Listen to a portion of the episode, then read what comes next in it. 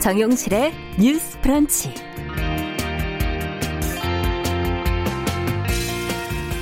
안녕하십니까. 정용실입니다. 택배를 받을 때 반가우시죠? 이번 주부터 약 한 달간 이 택배 박스에 붙어 있는 테이프도 그냥 버리지 마시고 좀 눈여겨 봐 주십시오.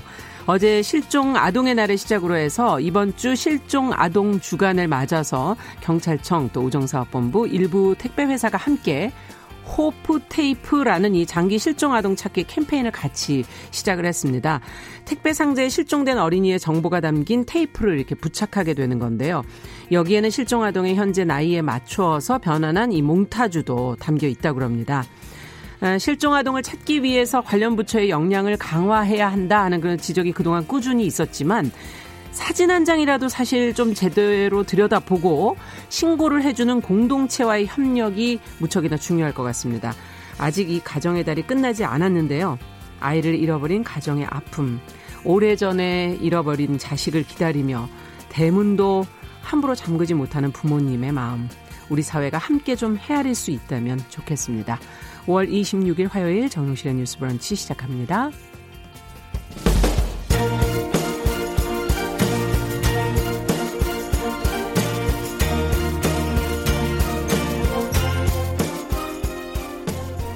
여성을 위한 시사 정보 프로그램 KBS 일라디오 정용실의 뉴스 브런치 여러분의 의견을 기다립니다.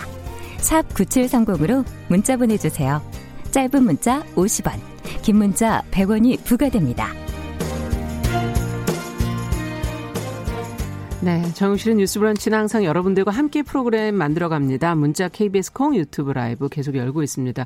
와, 오늘은 유튜브로 많이들 들어오셨네요. 네. 어, 평소에 안 들어오신 분이 소니아님, 네, 처음 뵙네요. 어, 그리고, 어, 다른 쪽으로도 많이, 지금 오늘 유난히 많이 들어오셨어요. 감사합니다. 자, 그러면 뉴스픽으로 저희 화요일 문을 열어보도록 하죠. 두 분 모셨습니다. 더 공감 여성정치연구소의 송문희 박사님 안녕하세요. 네, 안녕하세요. 네, 전혜연 시사평론가 안녕하십니까? 네, 안녕하세요. 네. 자, 오늘부터는 이제 마스크를 안 쓰면 지하철, 뭐, 버스, 택시 이런 어, 대중교통들 타기가 어려워진다 그러는데 잘 챙겨서 나오셨어요? 예, 저도 항상 마스크부터 챙기는데요. 예.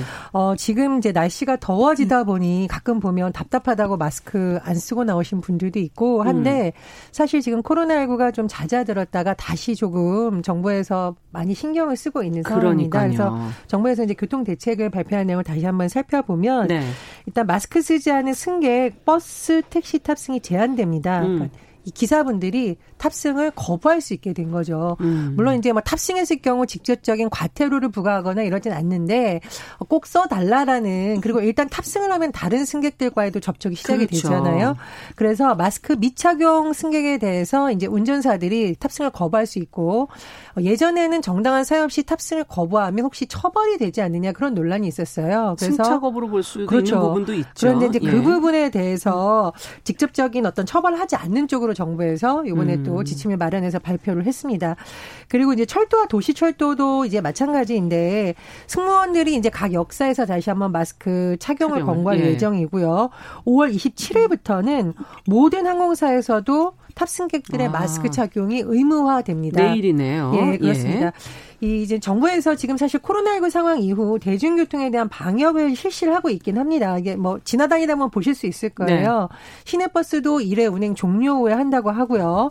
또 여러 가지 뭐 고속버스나 철도도 음. 출발 전으로 방역에 음. 신경을 많이 쓰고 있습니다. 그런데 문제는 뭐냐면 일단 만에 하나 이런 데 감염된 분이 대중교통 안에 탑승을 하게 된다면 음. 차단할 수 있는 마지막 방법은 승객들 모두가 마스크를 쓰는 것이 가장 좋다고 그렇죠. 합니다. 그래서 반드시 좀 마스크를 쓰셔야 될 것 같고요.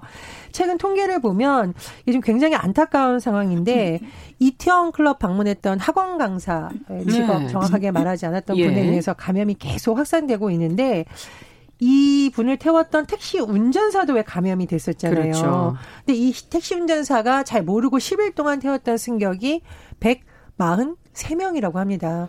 그러니까 아. 지금 물론 이게 이제 뭐, 뭐 전파를 한 분들도 물론 조심을 예. 해야겠지만 혹시 본인이 대중교통에 탔을 때 본인의 의지와 무관하게 또 어떤 접촉점이 생길 수도 있잖아요. 그렇죠. 그러니까 승객들의 탑승객들의 이 마스크 착용 반드시 필요하고요. 음. 처벌 여부를 떠나서 나와 타인을 지키기 위해서 반드시 지켜야 할 우리 오프닝에 공동체 협력 음. 나왔잖아요. 예. 가장 쉽지만 가장 중요한 것이 될 것으로 보입니다. 그동안에 사실 잘 해오셨는데 지금부터도 중요하다는 말씀을 해주신 것 같고 음. 오늘부터라 그러니까 갑자기 좀 당황하셨던 분들도 계실 것 같고 지금 김복경님 집 나오다가 마스크 가지로 되돌아온 적 있다고 얘기하셨는데 지금 그래야 되게 생겼거든요.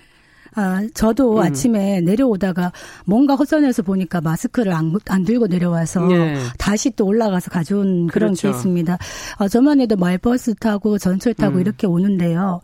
어, 실제로 이제 전철 안에서 어, 그런 적이 있어요. 왜 싸대기 걸린다고 하잖아요. 음, 갑자기 목이 아, 사례가 예. 네, 제가 가끔 그러는데 예. 그게 갑자기 걸렸는데 기침이 계속 나오는데 이제 바로 다음 정거장에 얼른 내리는 거죠. 아. 참고 있다가 예. 내려서 폭발적인 싸르기를 한번 하고 음. 나서 탔어요. 근데 만약에 기침은 아니지만 그렇게 했으면은 전철 안에서 얼마나 많은 따가운 눈총을 받았을까 그렇죠. 싶은데 음. 정말 조심을 해야 되는 겁니다. 실제로 음. 이번 조치가 마스크를 안 쓴 승객을 직접 제재하는 게 아니잖아요. 다만 마스크 안 쓴 승객을 어, 태우지 않더라도 운전수들이 과태료나 네, 뭐 이런 것들을 예, 네. 하지 않는다는 것뿐이지.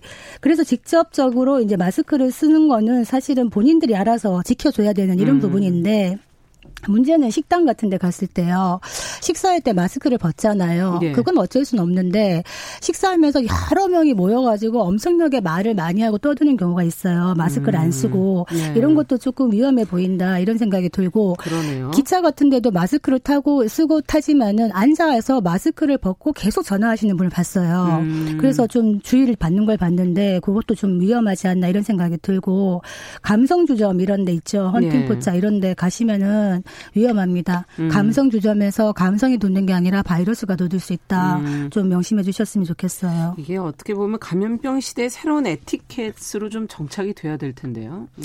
그렇습니다. 지금 감염병 사태를 막기 위해서 음. 정부 당국이나 방역 당국의 노력도 중요하지만 그래도 우리나라가 해외에 비해서 좀 음. 그래도 방역을 잘했다는 평가를 받는 이면에는 시민들의 자발적인 참여가 굉장히 그렇죠. 영향을 많이 미쳤다고 하거든요. 날씨가 더워지면서 마스크 착용하는 거 답답하고 하고 덥다라는 뭐 불만도 일각에서 제기되지만 음. 사실은 어떻게 보면은 우리 스스로 할 수 있는 가장 쉽고 중요한 일인 것 같습니다. 그래서 시민들의 참여가 매우 중요한 시기가 아닌가 그렇게 생각됩니다. 그리고 이제 제가 재미있는 기사를 봐서 음. 이거 한번 하면 어떻겠나 생각이 드는 것이 감염병 미란다 원칙을 만들어 보자 이런 기사를 봤어요. 네, 그게 뭐냐면 우리가 미란다 원칙이라고 하면은 이제 용의자가 있을 때 경찰이나 검찰이 이제 체포를 해서 갈 때 왜 체포하는지 이유와 변호인 뭐 조력을 받을 권리라든가 진술 거부권이 있다 네. 이런 걸 얘기하거든요. 똑같이 이번에 학원 그 강사 같은 경우에는 본인이 학원 강사라는 거를 이렇게 말을 하지 않았기 때문에 접촉자나 동선 파악이 굉장히 어려웠고 음. 많은 N차 감염으로 이어지는 이런 것들이 있었기 때문에 이 감염병에 대해서 이제 어떤 미란다 원칙을 만들자 어떻게 하느냐 기사가 재밌어요. 이렇게 말하는 겁니다. 당 신은 범죄자나 가해자가 아니며 피해자입니다. 하지만 묵비권을 행사할 수 없고 음. 오로지 사실과 진실만 말해야 된다. 왜냐하면 당신의 거짓 발언은 많은 사람의 생명을 위험하게 할 수 있기 그렇죠. 때문이고 그런 일이 벌어지면 당신에게 책임이 돌아간다. 이거를 고지하는 것이 굉장히 필요하지 않나 음. 그런 생각이 들었습니다. 네. 자, 지금 앞서 다른 분께서 의견을 하나 주셨는데 7922번님 현관에 미니 종이 가방을 만들어 놓으시고 마스크를 늘 비치해 놓으셔서 나갈 때 다들 챙기게 만들어주고 있다는 얘기도 적어주셨네요.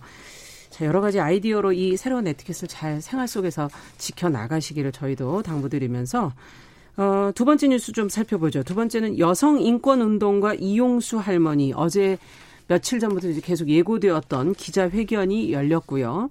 어, 관련 내용 여러 가지 이야기들이 지금 나왔는데 저희가 한번 정리를 좀 해보죠. 전혜원 평론가께서 좀 정리를 해주시겠어요? 예, 이용수 할머니는 위안부 피해자 문제를 많은 이들에게 알린 인물이기도 하고 그렇죠. 또 여성 인권 운동에 있어서 굉장히 많은 어떤 기여를 하셨던 분으로 평가를 받고 있습니다. 이제 다만 이용수 할머니와 뜻을 같이 했고 많은 활동을 했던 어, 정의기억연대 네. 전시는 정신대 문제 대책 협의회였는데 이 부분에 대해서 이용수 할머니가 1차 기자회견을 했었고요. 네. 예, 이번 회견은 2차 기자회견입니다. 그래서 굉장히 어제 많은 언론들이 모여서 뭐 장소를 예. 옮겼다고 할 정도로 음. 어, 그렇게 많은 언론이 모인 이유가 뭘까 생각을 해보니 이 위안부 문제를 해결하기 위한 어떤 운동 자체가 한 단체의 문제가 아니라 굉장히 많은 시민들 음. 또 일부 벤처기업들은 본인들의 수익을 또 여기에 기부하기도 하면서 굉장히 많은 관심을 모았던 사안입니다. 예. 그래서 어제 기자회견 내용도 제가 좀 조심스럽지만 전달을 먼저 해드리겠습니다. 그래서 이용사 할머니가 어제 기차 기자회견을 열었는데요. 같이 활동을 했었던 한국정신대 문제 대책 협의회에 대해서는 아, 도저히 용서 못한다고 굉장히 비판을 하셨습니다. 음. 그래서 어, 또 가해자들에 대해서는 물론 우리가 위안부 피해자들의 명예 회복, 일본의 사죄, 배상 이런 부분이 필요하다는 것은 계속 강조하셨는데 네. 그동안 진행됐던 방식에 대해서는 굉장히 목소리를 많이 높여서 비판을 하셨고요. 음. 그리고 최근에 더불어민주당, 그러니까 더불어시민당을 통해서 이제 비례대표를 입성을 한 거죠. 네. 당이 합당돼서 지금 더불어민주당인데요. 윤미향 당선자를 향해서도 사리 사욕을 챙겨서 마음대로 국회의원 비례대표로 나갔다고 굉장히 좀 뭐 목소리를 높여서 비판을 하시기도 했습니다. 일각에서는 윤미향 당선자가 기자회견 며칠 전에 할머니를 찾아가서 만나서 그쵸. 뭐 화해를 했다, 네. 용서를 네. 받았다라는 뭐 보도도 있었습니다만 할머니는 어, 용서를 한 건 아니다라고 하시면서 좀 많이 비판을 하셨고요. 어, 다만 회계 의혹이 지금 제기됐었는데 그거는 뭐 검찰에서 할 일, 그러니까 그건 수사에서 할 일이다라고 뭐 특별히 언급을 하지 않았습니다. 음. 그리고 이제 이 할머니가 기자회견에서 굉장히 강조하신 거 다시 한번 말씀을 드리면 어 본인을 비롯한 위안부 피해자들의 명예 회복, 일본의 사죄, 배상 및 진상 공개 그리고 그동안 일본 투쟁의 성과가 훼손되어서는 안 된다라고 다시 한번 강조를 하셨고요. 음. 어, 다만 세 가지 원칙을 계속 강조하셨는데 어, 시민 주도 방식, 음. 30년 투쟁의 성과 계승, 과정의 투명성 확보를 거듭 강조했습니다. 그래서 지금 정의원은 뭐, 뭐 딱히 입장을 내진 않았어요. 그냥 네. 피해자의 기자회견에 대해 입장을 내는 것은 적절하지 않다라고 얘기를 했었는데 또 당사자와 또 단체가 입장 표명을 해야 된다는 주장도 나오고 있습니다. 그래서 아. 앞으로 또 어떤 추가 소식이 전해질지 좀 네. 지켜봐야겠습니다. 네.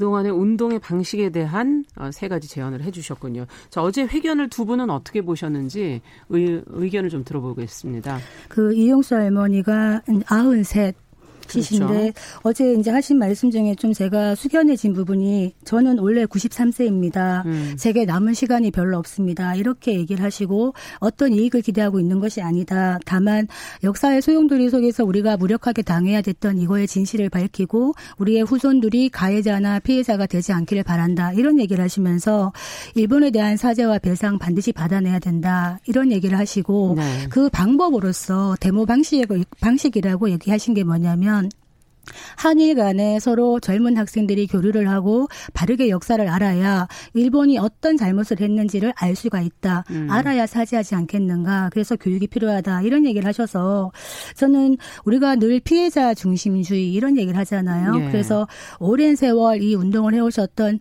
본인이 여성 인권 운동가라 이용수라고 적으셨어요. 음. 이런 분의 목소리를 우리가 새겨들어야 된다. 그래서 정의원이 그동안 했던 그 많은 어떤 활동에 대한 성과 이것들을 잘 계승을 해나가고 앞으로 잘 제대로 된 추진력을 갖기 위해서는 이번에 이 정의연 의혹에 대해서 윤미향 개인의 의혹과 좀 분리해서 철저하게 좀 분리해서 제대로 살펴볼 필요가 있겠다. 음. 지금 힘들게 시민단체가 열악한 환경에서 많은 활동을 하고 있고 헌신하는 활동가들도 많단 말이에요. 근데 이번 사건으로 시민운동 전체가 폄하되어서는 안 되겠지만 그렇기 때문에 오히려 이번 정의영 사건 같은 경우에는 투명 투명했는가 청렴했는가 네. 이 부분을 검찰이 밝혀야 된다. 그런데 이 부분에 대해서 어좀 정파적으로 접근을 해서 뭐 여당에서 혹 제 식구 감사기처럼 보여지는 뭐 사실관계가 다 밝혀지고 난 다음에 처리하겠다가 아니라 자체적으로 이쯤 되면은 진상조사 들어가는 책임 있는 자세가 필요하지 않을까 음. 이런 생각도 듭니다. 네, 어떻게 보십니까? 저는 이제 크게 세 가지를 말씀드리고 싶습니다. 이게 첫 번째로는 가장 본질적으로 우리가 놓치지 말아야 될 부분은 위안부 피해 문제에 대해서 아직까지 많은 과제들이 남아 있잖아요. 그렇죠. 사실은 네. 일본의 공식적인 뭐 사죄 그리고 책임 있는 배상 이런 음. 문제는 아직 해결이 되지 않았습니다. 이런 부분은 우리 정부도 네. 시민사회도 또 피해자분들도 다 같이 힘을 모아야 되는 부분이기 때문에 네. 그 어떤 본질을 잃지 않기 위해서 굉장히 주의해야 된다고 말씀을 드립니다. 왜냐하면 최근 전 정부의 일부 고위 관계자들이 일본 언론 인터뷰를 통해서 여러 가지 뭐 주장을 펼치고 있는데 저는 굉장히 안타까웠던 것이 뭐냐면 그렇다면 전 정부에서는 무엇을 했고 음. 어떤 점은 잘 됐지만 어떤 점은 부 족했다라고 정책적인 측면에서 정확하고 객관적인 정보를 전달해야 되는데 마치 이게 잘못하면 음. 예전 정부 고위 관계자들하고 정대협 간의 진실 공방으로 본질을 벗어나서 넘어갈 그렇죠. 수 있다라는 거죠. 음. 그것도 일본 언론 인터뷰에 본인 본인의 일방적인 주장을 느낌을 담아서 한 것은 좀 굉장히 아쉬운 부분이 있습니다. 음. 그래서 본령 제가 말씀드린 그 부분에 대해서는 앞으로 많은 시민사회라든가 우리 정부라든가 관계자분들이 정말 심도 깊은 논의를 해서 이 위안부 피해 문제의 본질을 잃지 않도록 어떻게 돼야 되느냐에 대한 논의가 그렇죠. 필요하다고 보고요. 두 번째로 이와 별개로 회계 의혹 이 부분은 정 의원이 어떤 설명을 하든 이제 더 이상은 이게 검찰 수사로 음. 넘어갔기 때문에 뭐 그 부분에서 밝힐 수밖에 없는 부분이라고 보고요. 네. 또뭐 외부 회계 감사라든가 뭐 보조금이라든가 여러 부 어, 시스템은 만들어놔야 그렇죠. 되지 않을까. 이제 조사가 될 예. 부분은 조사하게 밝혀져야 되는데 정의원을 비롯한 여러 가지 관련 단체들이 왜 할머니들이 이런 부분에 대해서 분노하는지에 대해서 음. 다시 한번 어, 우리는 깨끗하다고 주장할 것이 아니라 객관적인 자료를 내놓고 좀 음, 이런 것을 막기 위한 시스템을 만들어야 된다라고 네. 보고요. 어, 세 번째로 저는 사실 이제 그 현장에서 좀 일을 하면서 느꼈던 부분이 우리나라 그 여성 운동, 인권 운동이 뭐 길게는 몇십 년, 이제 주로 뭐 30년 정도라고 얘기를 하는데 좀 깊은 성찰의 계기로 삼으면 어떨까 음, 생각이 듭니다. 네. 할머니께서 뭐라고 하셨냐면은 명망가 중심의 활동에 대해서 굉장히 비판을 아, 하셨어요. 예. 명망가 중심이라는 것은 소수의 굉장히 활동력도 강하고 의지도 있는 분들을 중심으로 해온 것이 문제가 생길 수 있다고 보신 거거든요. 네. 그래서 어, 우리나라 여성운동, 인권운동이 초기에 굉장히 헌신적인 활동가들, 또 일부 엘리트들을 중심으로 음. 또 많이 기여를 했습니다. 그런 분들이. 그러나 그런 방식으로는 한계가 있기 때문에 할머니의 지적 따라 이 위안부 문제도 이제 그런 방식을 탈피해서 음. 많은 학생들도 참여할 수 있고 시민들도 알 수 있는 좀 개방적인 시스템으로 바뀌면 어떨까 그러네요. 그런 생각이 듭니다. 네. 그런 말씀하셨거든요. 보다 근본적으로는 그러니까 이용수 할머니가 왜 이런 이야기를 하기 시작했냐면은 위안부 문제를 해결을 하고 싶다는 겁니다. 음. 근본적으로 본인이 이제 하늘나라를 갔을 때 먼저 간 그 피해자들을 만날 때 일을 제대로 하지 않고 왜 왔느냐라는 소리를 듣고 싶지 않다는 거예요. 음. 그래서 위안부 피해자 문제의 근본적인 해결을 해달라는 거를 촉구하는 건데 누가 해야 되느냐? 한일 양국 정부와 시민사회가 같이 나서야 되는 겁니다. 어, 기존의 위안부 합의가 워낙 졸속으로 뭔가 문제가 많았다. 이 부분을 인정을 한, 한 토대에서 그렇다면 이 문제를 어떻게 해결해 나가야 될 것인가에 대해서 논의를 해야 되는 시점이 왔다. 이런 생각이 들고 또 하나 말씀드리고 싶은 게 네. 이용수 할머니가 성노예라는 말에 대해서 말씀하셨어요. 네. 성노예. 내가 왜 성노예냐 음. 그런 말을 하지 말아달라. 그러니까 이게 어떻게 보면 피해자들이 그 말을 들었을 때 또 다른 아픔을 느낄 수 있다. 그런데 음. 왜 이제 성노예라는 말을 썼냐 하면 위안부라는 말 자체가 군인을 위로하는 여성이라는 뜻이잖아요. 음. 그래서 이것이 어떻게 보면 가해자 중심의 용어이고 그 속에 숨겨진 폭력성을 감추고 있다. 그렇기 음. 때문에 보다 정확하게 성노예라는 말을 쓰기 시작했어요. 그렇지만 또 이 말을 듣는 할머니들의 마음이 또 그렇지 않은 부분이 있었다는 것도 본의 아니게 할머니들에게 헤아리지 못한 부분이 있지 않나 또 이런 생각은 약간 들었습니다. 음. 근데 그 부분이 이제 전쟁 범죄라는 것을 국제사회에 알리기 위해서 어, 우리나라뿐만 아니라 다른 나라에서 이제 위안부 피해자들이 증언을 하는 과정이라던가 음. 학자나 전문가들이 이 사람들이 이런 전쟁 범죄의 피해자라는 이제 과정에서 나온 용어입니다. 그래서 그렇죠. 상당히 조심해서 써야 되는 부분은 맞습니다. 맞고요. 예. 그리고 이제 용어에 관해서 조금 더 설명을 드리자면 음. 예전에 근로정 정신대라는 또 용어와 위안부 용어가 이제 혼용되어 쓰이면서 네, 그 부분에 맞아요. 대한 지적도 나오고 있는데 이제 본질적인 문제는 아니지만 조금 정신을 이제 말씀을 드리자면 네. 근로정신대 같은 경우에는 일본군에 의해서 강제로 뭐 전쟁 물자를 만드는 공장에 인력이 투입된다거나 그랬던 분들을 이제 말씀드리는 건데 네. 초기에 정신내 문제 대책 협의회가 이 위안부 피해자 할머니 문제와 그런 노동력을 착취당한 여성분 문제를 같이 다루면서 약간의 그렇죠. 혼선이 있었던 것으로 네. 보입니다. 거기에 대해서 조금 더 또 부연 설명드렸습니다. 네, 우리가 관심을 갖고 있었다면 이런 문제들도 이렇게 설명해 주실 필요가 없었을 텐데 하는 그런 아쉬운 생각도 좀 들긴 했습니다. 자, 우리 앞으로도 이제 이 문제가 어떻게 시민 운동이 사회에 자리 잡게 될지를 계속 좀 관찰을 해봐야 될 것 같고요. 어, 정윤실의 뉴스 브런치 더 공감 여성정치연구소 송문희 박사 전혜원 시사평론가와 함께 뉴스피 진행하고 있습니다. 자, 이번엔 여성 혐오적인 내용이 담긴 그 자신의 블로그 글을 학생들이 읽고 그거에 대한 소감문을 작성하게 한 교수에게 학교가 강의 정지, 정식 사과 이것을 지금 요청한 상황이거든요. 관련 보도들이 지금 계속 이어지고 있는데 송 박사님께서 좀 정리를 해주시겠어요? 예, 그 서울 시내의 한 그 사립대 교수가 어떤 시험을 봤냐면 중간고사로 본인이 10년 전에 썼던 개인 블로그에 쓴 글을 읽어라. 그 중에 이제 읽기 필수가 있는 거예요. 네. 그래서 그걸 과제로 냈는데 그 글에 어떻게 적혀 있었냐면 여자는 꽃, 남자는 물 뿌리게. 음. 이 무슨 말인지 모르겠어요. 네. 시들다가 말라 죽으면 남자 손해다. 그렇게 네. 말을 쓰고 또 어떤 이야기를 적었냐면은 어 섹시하면서도 지적인 여자가 매력 있고 정숙한 상냥함과 품위를 잃지 않는 애교를 남자들은 좋아한다. 뭐 이런 글들도 블로그에 음. 올라가 있다 그래요.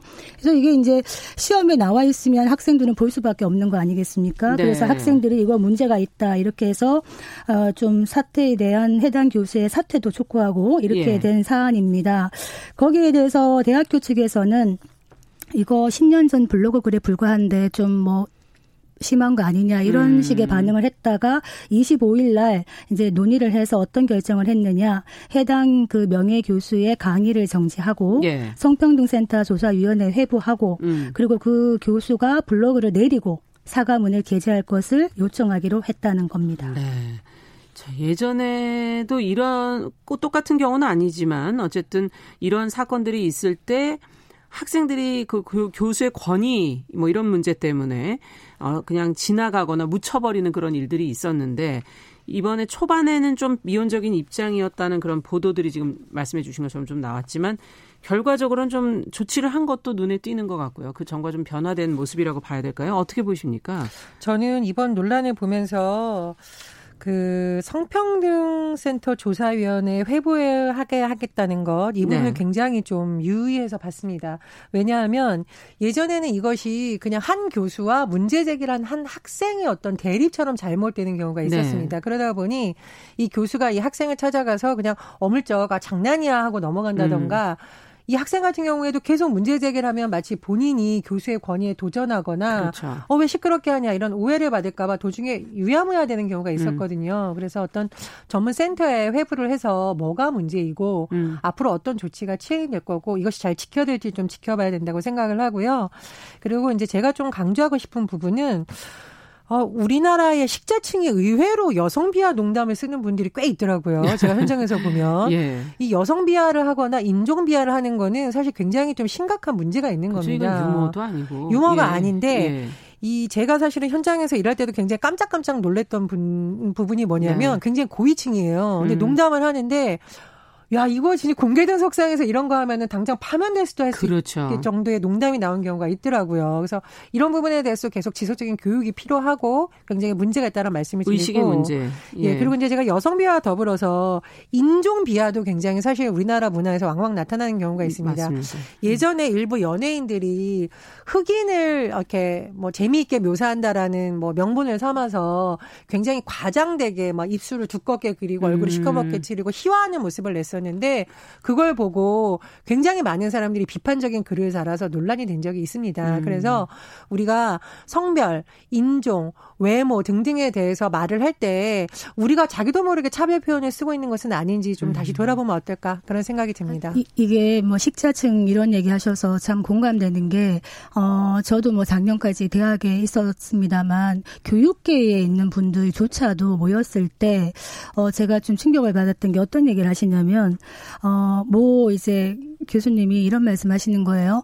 에, 남자들은 여자를 어떤 여자를 좋아하느냐 낮에는 정숙한 현모양처 밤에는 뭐 이런 식으로 얘기를 하시는데 제가 놀랬어요. 음. 그래서 그 얘기를 왜 거기서 할까? 음. 그래서 제가 그랬죠. 그래서 어쩌라는 말씀입니까? 라고 물었더니 대답을 안 하시더라고요. 그러니까 뭐냐 하면 꽃이라는 얘기를 하니까 연상이 되는 게 여자들이 이렇게 모여 있으면은 어떤 남자분이 오셔갖고 이런 얘기를 해요. 와 여기는 꽃밭이네 이런 말씀 하셔요. 음. 그럼 우리는 이렇게 말을 하죠. 꽃이 아니고 사람입니다. 음. 이런 얘기를 하는데 어떻게 보면 그냥 좋은 의미로 꽃이라고 얘기하시는지 모르겠지만 그조차 여성에 대한 어떤 존중 의식은 조금 부족한 부분이 있다. 네. 그러니까 쉽게 말을 하는 거예요. 이를테면은 쉽게 쉽게 던지는 거죠. 아니 그 좋은 몸매를 가지고 왜 청바지 입고 다니냐 이런 음. 말씀도 하세요. 그래서 음. 그러죠. 당신 보라고 입고 있는 게 아니다. 이런 음. 얘기를 하면 또 머쓱해 하시는데 교육계는 사실은 심각합니다. 왜냐하면 얼마 전에 그 음. 초등학생들에게 속옷을 빨개 해서 올리게 한 사진 뭐 이런 보도를, 보도를 했었잖아요. 예. 교육 현장에서 이런 일이 있으면 학생들은 자기도 모르게 그걸 학습하게 됩니다. 그렇기 음. 때문에 교육계도 교육을 받아야 된다. 성인지 감수성 교육 음. 제대로 받아야 된다. 이 말씀 드리겠습니다. 네, 앞으로는 좀 이런 뉴스가 좀 안, 저희가 보도를 할 일이 없었으면 좋겠습니다. 자, 뉴스픽 전혜연 평론가 더 공감 여성정치연구소 송문희 박사 어, 여기까지 얘기를 듣도록 하겠습니다. 오늘 감사합니다. 감사합니다. 네, 정용실의 뉴스 브런치 듣고 계신 지금 시각 10시 30분 넘어서고 있고요. 라디오 정보센터 뉴스 듣고 오겠습니다. 국내 코로나19 신규 확진자가 어제 19명 늘어 누적 확진자가 11,225명으로 집계됐습니다. 신규 확진자 중 지역 발생이 16명으로 수도권에 집중됐습니다. 이재용 삼성전자 부회장이 경영권 승계와 삼성 바이오로직스 분식회계 의혹과 관련해 오늘 오전 피의자 신분으로 검찰에 소환돼 조사를 받고 있습니다. 21대 국회 상임위원회 위원장 배분을 위한 여야의 원구성 협상이 오늘부터 본격적으로 시작됩니다. 여야 원내대표가 오늘 만나 의견을 교환합니다. 행정안전부는 어제까지 긴급재난지원금 대상 가구의 94.7%인 2,056만 가구의 지급을 완료했다고 밝혔습니다. 지급 액수는 13조 원에 육박합니다. 코로나19 확산세가 둔화되면서 5월 소비 심리가 6개월 만에 반등했습니다. 한국은행은 긴급재난지원금 등 경기 부양책이 지수 상승에 영향을 미친 것으로 분석했습니다. 지금까지 정보센터 뉴스 정원 나였습니다.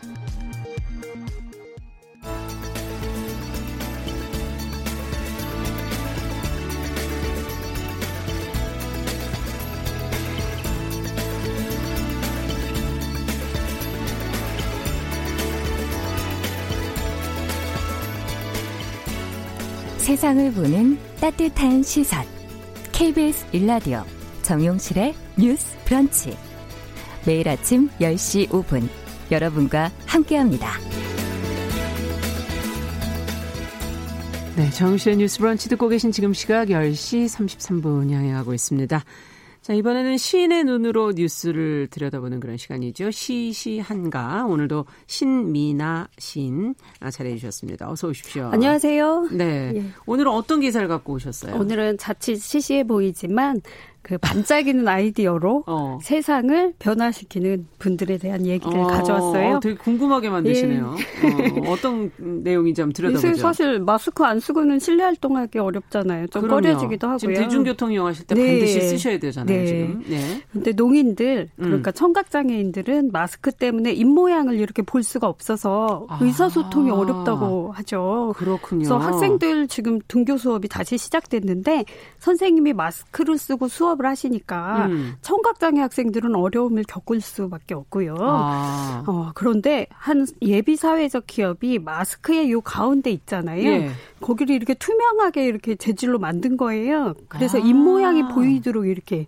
만들었다고 합니다. 이야. 그래서 고3 학생들 등교에 맞춰서 각 지역 에 아, 각 지역의 학교에 무료로 나눠줬다고 합니다. 아, 무료로요. 무료로. 예, 그래서 마스크를 개발한 건 청각장애 전문 재활센터에서 만들었는데요. 네. 대량 생산을 할 여건이 안 돼서 사회적 기업이 생산을 돕고 무료 배포에 아, 돕기로 한 거라고 합니다. 그렇군요. 예, 그래서 전국의 청각장애 학생 6,200명 중에서 상당수가 일반 학교에서 그 비장애 학생들과 함께 수업을 받고 있는데요. 음. 이 마스크 덕분에 학생 학생들이 다 똑같이 교육받을 수 있는 권리를 보호받을 수 있는 것 같아서 반가운 기사입니다. 야, 진짜 이거는 아이디어네요. 그러니까 예. 청각장애인 중에 이제 수화를 보시면서 하는 예. 분들도 있지만 음. 입 모양을 보고서도 그렇죠.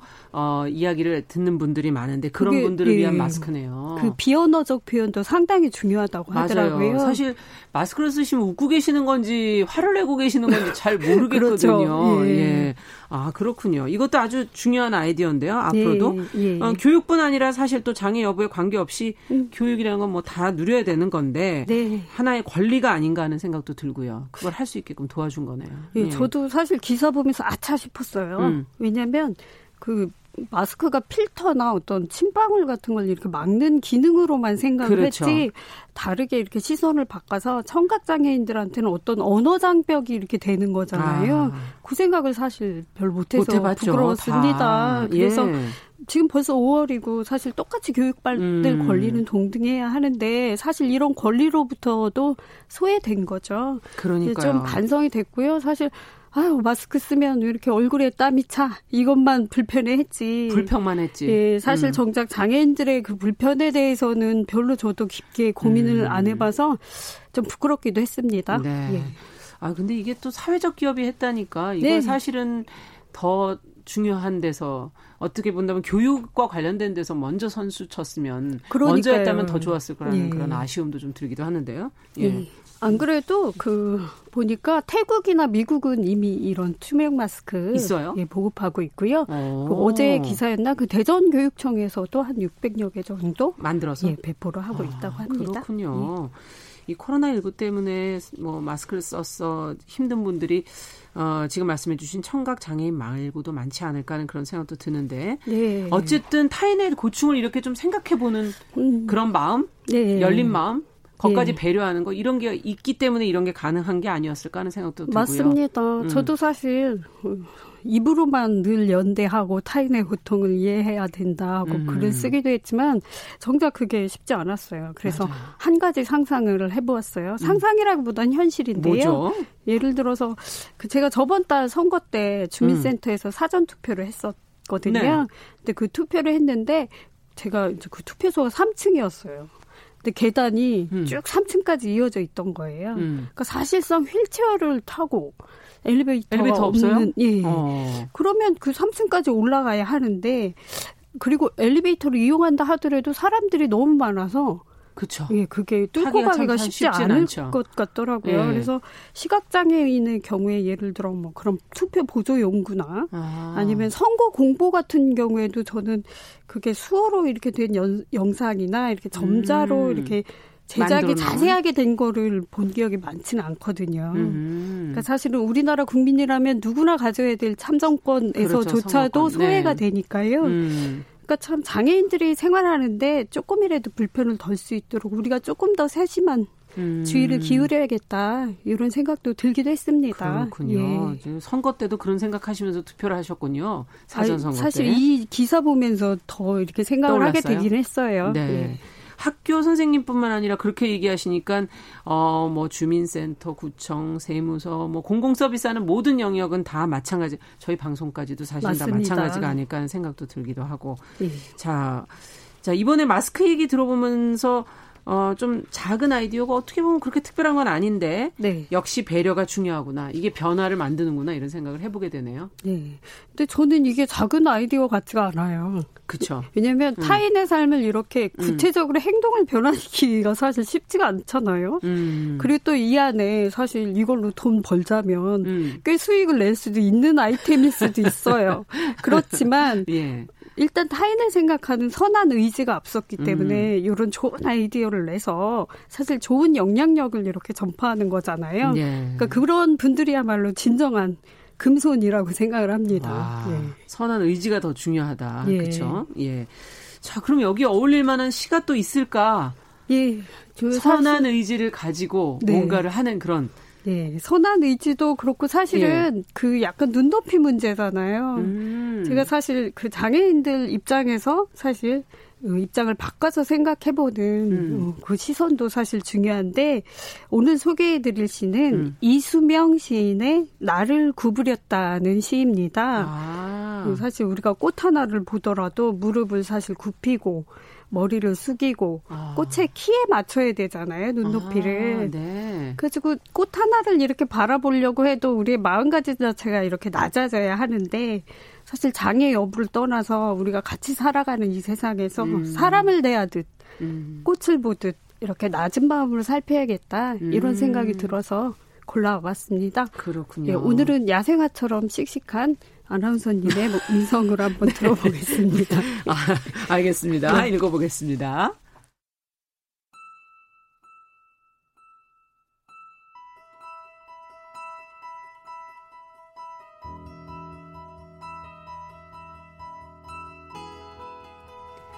나를 구부렸다. 이수명. 복도 끝에 너는 서 있다. 너에게 가려고 가지 않으려고 나는 허리를 구부렸다. 그때 피어난 바닥의 꽃을 향해 그때 숨어든 꽃의 그림자를 향해 허리를 구부렸다. 구부러진 채 나는 펴지지 않았다. 복도를 떠돌던 나의 빛은 구부러진 채 나의 나날들은 구부러진 채 펴지지 않았다. 가만히 손을 내밀었다. 그때 흔들린 꽃에 대해, 그때 사라진 꽃의 그림자에 대해 나는 말하지 않았다. 너에게 가려고, 가지 않으려고, 구부러진 채.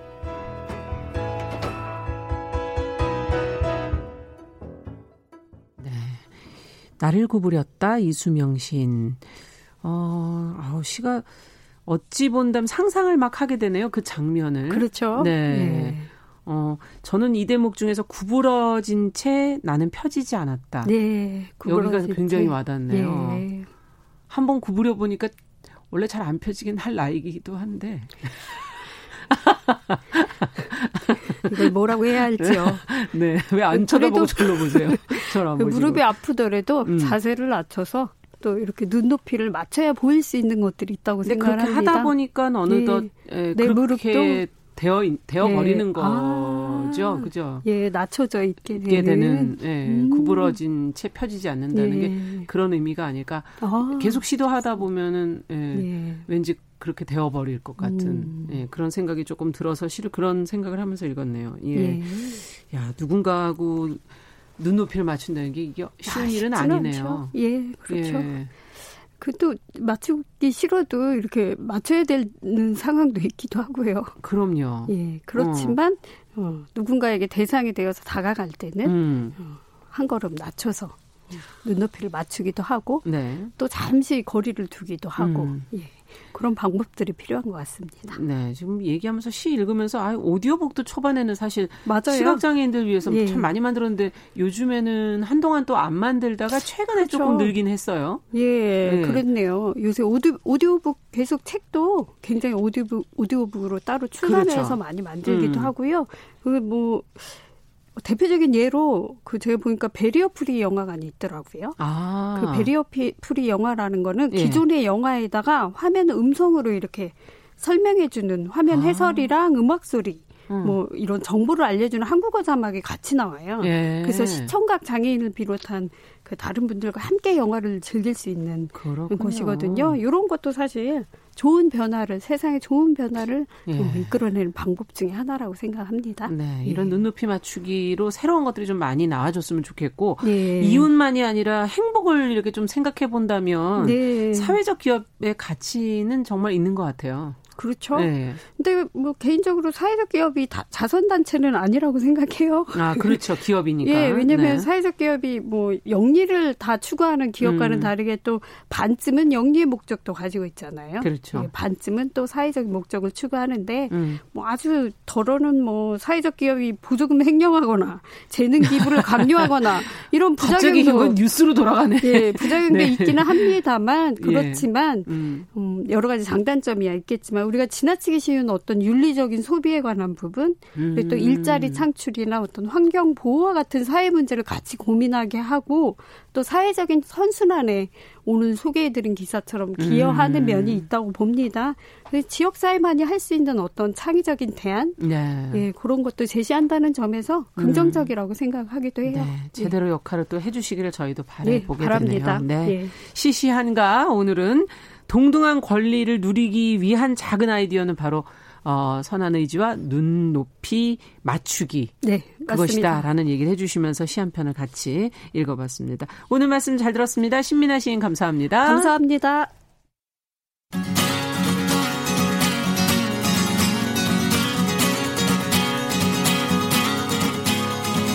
함께 가면 길이 됩니다. 여러분과 함께하는 정용실의 뉴스 브런치. 월요일부터 금요일까지 방송됩니다.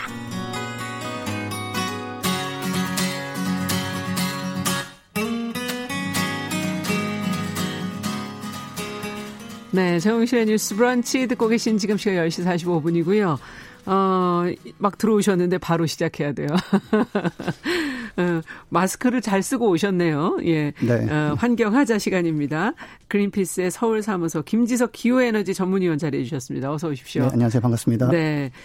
어, 숨 돌릴 시간도 없이 바로 시작을 하겠습니다. 오늘 해주실 이야기의 주제가 우리 좀 쉽게 환경할 수 있게 해주세요라는 네. 얘기인데 어, 무슨 뜻으로 이 제목을 고르신 거예요?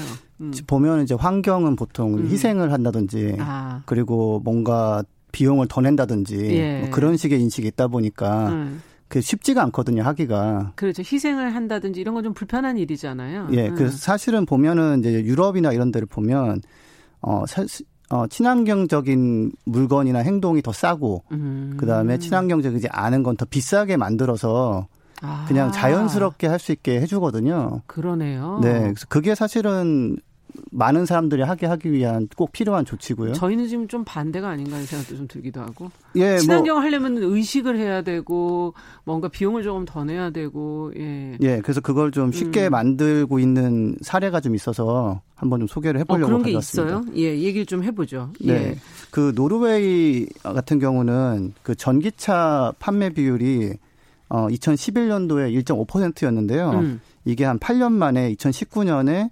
42.4%까지 늘어났습니다. 어, 거의 반에 다가가네요. 네, 그렇죠. 네. 예. 그래서 어, 이게 특히 또 노르웨이가 이걸 전기차를 좀 빨리 확산이 되면서 어. 전기차를 출시했던 기업들이 노르웨이에서 좀 먹고 살면서 좀 그 생존해서 가능했네요. 예, 덩치를 좀 키우고 아, 예. 그더 좋고 또 싼 전기차를 또 만들 수 있게 됐거든요. 음. 실제로 현대자동차의 코나 전기차 같은 경우는 네. 노르웨이에서 살려면 1년을 기다려야 됩니다.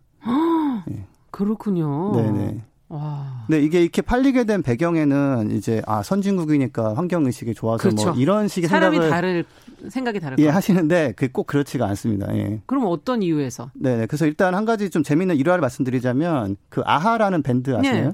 예, 그 노래 뭐 좋은 노래 많이 했었는데 그렇죠. 예, 지금도 활동하고 있더라고요. 네, 네. 활동했던. 네, 그래서 그 아하 밴드의 그 리더가 그 노르웨이 환경 단체인 벨로나라는 곳의 그 국장하고 네. 전기차를 타고 노르웨이를 막 다니면서 자, 어, 도로 통행세도 안 내고 주차도 아무 때나 막 하고 주차비도 안 내고 이렇게 한 적이 있었어요. 어, 잡혀야 되는 거 아니에요? 그렇게 되면? 아, 결국 나중에는 약간 처벌을 받았습니다. 근데 아. 이제 그거를 한 이유는 그 전기차는 이런 식으로 혜택을 줘라. 전기차는 아, 혜택을 줘라. 네, 공해를 안 일으키니까 이런저런 혜택을 줘서 자유롭게 다니게 해라라고 아. 이제 그 좀 캠페인을 한 거죠. 그렇군요. 네, 네, 퍼포먼스를 한 건데. 그래서 결과적으로는 어떻게 됐나요? 어, 일단은 그 노르웨이 정부가 그 자동차를 압류해서 어 팔아버려 팔았습니다. 팔, 경매를 붙여가지고 네. 어 그걸 가지고 이제 벌금을 다 청산을 하고. 음. 근데 이제 그 과정에서 이제 노르웨이 언론에서 아 그래 전기차 같은 좋은 거가 나오면. 음. 어, 좀 많이 쓸 수 있게 혜택 좀 많이 줘야겠네. 음. 뭐 이런 식의 여론이 생기면서 90년대 뭐 말이면 전기차가 사실 거의 없던 때였거든요. 네. 예, 그 아하 그 밴드 리더가 타고 다닌 것도 그냥 일반 차를 개조해서 특별히 만든 차지 아. 시중차가 아니었어요. 오. 네. 그래서 그래서 엉뚱하게도 90년대 말쯤에 그 노르웨이에 어 전기차 혜택이 엄청나게 늘어났는데 예를 들어서 그렇군요. 예 버스 전용 차선을 이용할 수 있게 갑자기 네. 놀랐어요.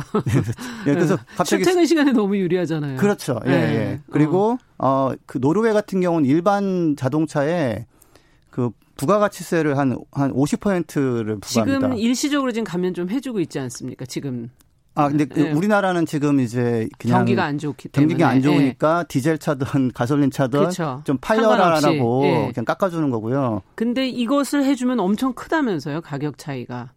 아, 예, 그렇죠. 왜냐면은 음. 그, 그 세금이 한 2천만 원짜리 차에 예. 노르웨이는 천만 원을 붙여버리거든요. 우와.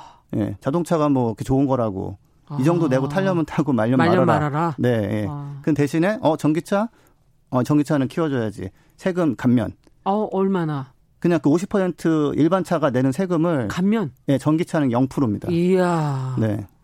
그러다 보니까 이제 전기차가 한 천만 원 더 비싸게 나와도 실제로는 일반 차랑 값이 똑같아 버리는 네, 거죠. 그러네요. 네. 음. 거기다가 이 정도로는 좀 약한 것 같다 해서 주차비 면제. 와, 어, 주차비 면제 이것도 네. 정말 대단한데. 그 다음에 그 노르웨이가 이렇게 그 어, 페리 보트를 타고서 이렇게 차를 가지고 어디 넘어가고 이런 게 좀 많이 있는데 아. 그것도 그냥 면제.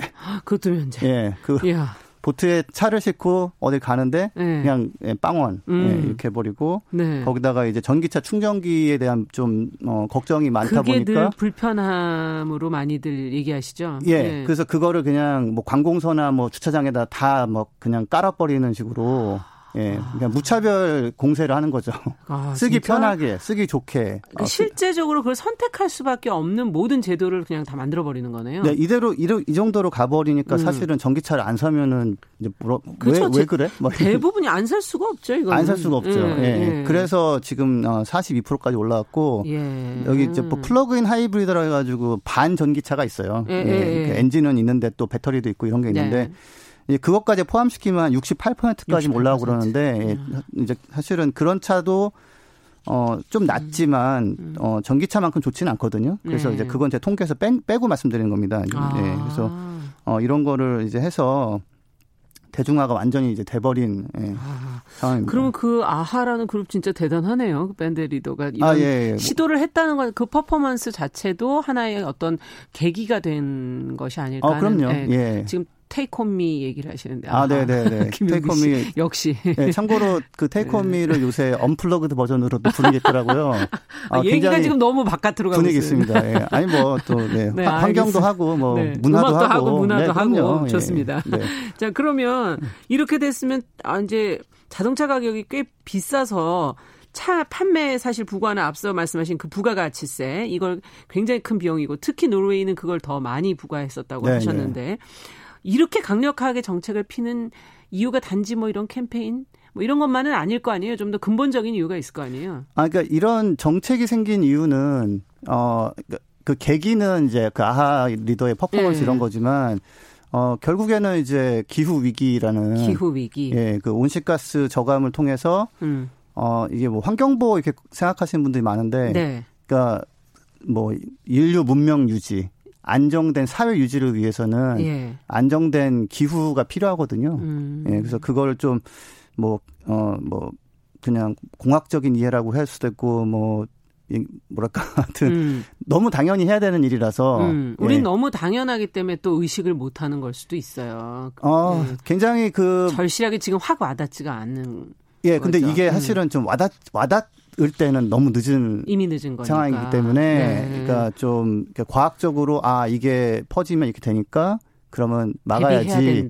예, 어 대비보다는 막아야죠. 막아야지. 예, 대비는 음. 사실 안 됩니다. 음, 예, 그러니까 그렇군요. 폭염이 예를 아, 들어서 아, 그렇죠. 예, 훨씬 더 심해져 버리면 뭐 들녘에 있는 뭐 밀이나 뭐 벼도 생산이 잘 안 되고요. 자연이 그래서 무섭더라고요.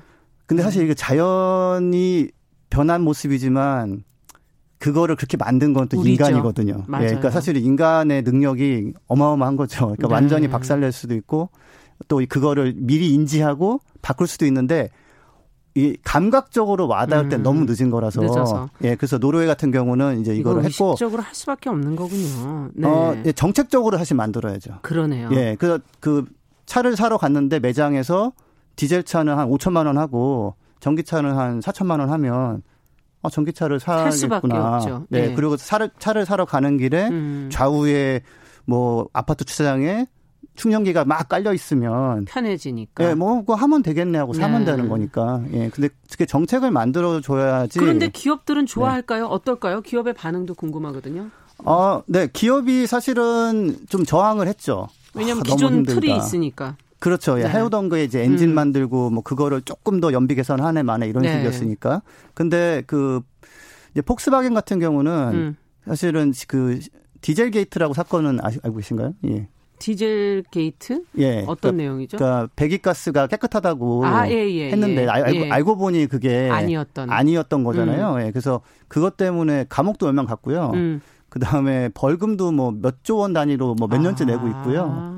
자동차를 환불을 해라는 판결을 미국에서 받아가지고 그렇죠. 어뭐 몇십만 대를 환불을 해주고 그냥 다 손실로 처리해버리고 이랬거든요. 음. 그리고 요즘은 이제 그 기후 위기를 인지한 고등학생이나 뭐 이런 학생들이 음. 길거리에 나와서 시위를 하거든요. 학교를 그렇죠. 안 가고 물론 예. 지금 이제 코로나 때문에 그런 걸 못 하지만 음.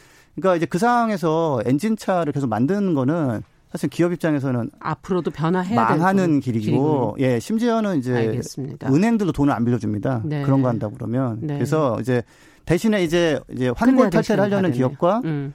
안 하려는 기업은 나뉘긴 하죠. 그렇군요. 예, 근데 이제 좀 예, 나뉘고 있습니다. 생존을 이제. 위해서도 변화해야 한다. 네, 네. 투자를 받으려도 이제는 이걸 해야 되는 상황이니까요. 네. 네.